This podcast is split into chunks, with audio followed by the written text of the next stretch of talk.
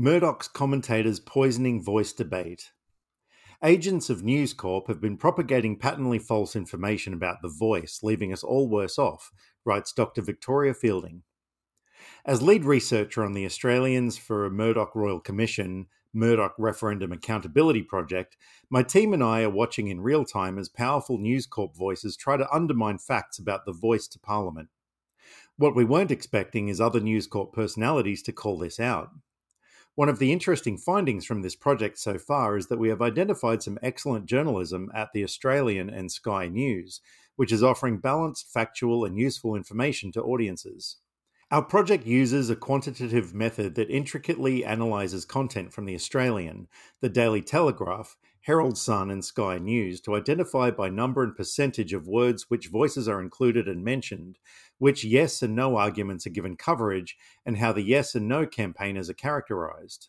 Using this method, we found Sky News' documentary The Voice Australia Decides by Northern Territory journalist Matt Cunningham gave yes and no voices almost equal coverage.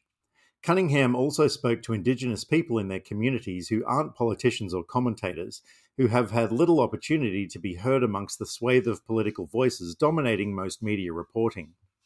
These instances of balanced quality journalism about the voice, however, are overwhelmed by the vast quantity of News Corp voices who are not only one sided in their reporting and commentary by privileging no arguments, but are aggressively undermining the public's understanding of the facts of the debate.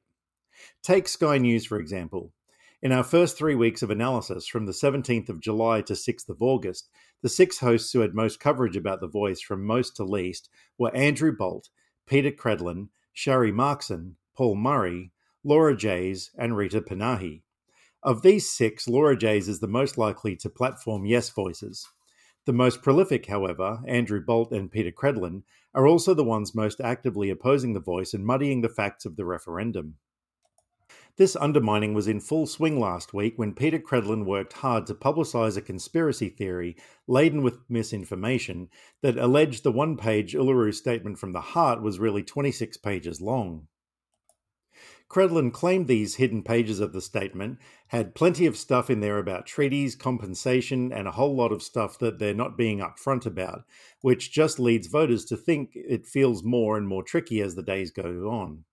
Credlin appropriated journalistic terminology in this mudslinging, claiming the secret statement had been discovered by Freedom of Information and she was revealing its existence exclusively.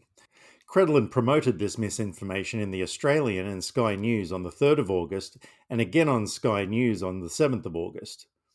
The same claims were amplified by no proponents Pauline Hanson and Senator Jacinta Price, who falsely claimed on Sky News the veracity of the documents had been confirmed by the National Indigenous Australians Agency, or NIAA.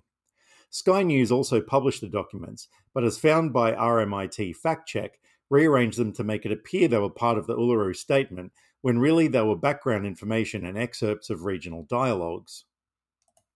The Prime Minister was forced to correct the record and call out the conspiracy, theorising when Deputy Opposition Leader Susan Lee repeated the misinformation in Parliament. RMIT Fact Check had already debunked this misinformation in June, but apparently no amount of fact checking will stop Credlin's misinformation zombie from reappearing. Credlin's effort to undermine the voice in concert with no campaigners is, of course, not journalism, but political commentary as part of her and other Sky News hosts' deliberate attempts to undermine the public's understanding and support for the voice. We already know that journalism and commentary are hard to distinguish at News Corp. Their editorial policies allow for comment, conjecture, and opinion to provide perspective on an issue, Credlin has made her views on The Voice clear, saying she wants it to fail and fail badly, so it's put away hopefully forever and a day. Credlin is, of course, welcome to her opinions, but what she is not welcome to is to make up facts to undermine the referendum. Surprisingly, fellow Sky News host and the Australian commentator Chris Kenny seems to agree with me. In a scathing critique of Credlin's misinformation, Kenny said Credlin's claims about the secret Uluru statement from the Heart's pages were simply untrue.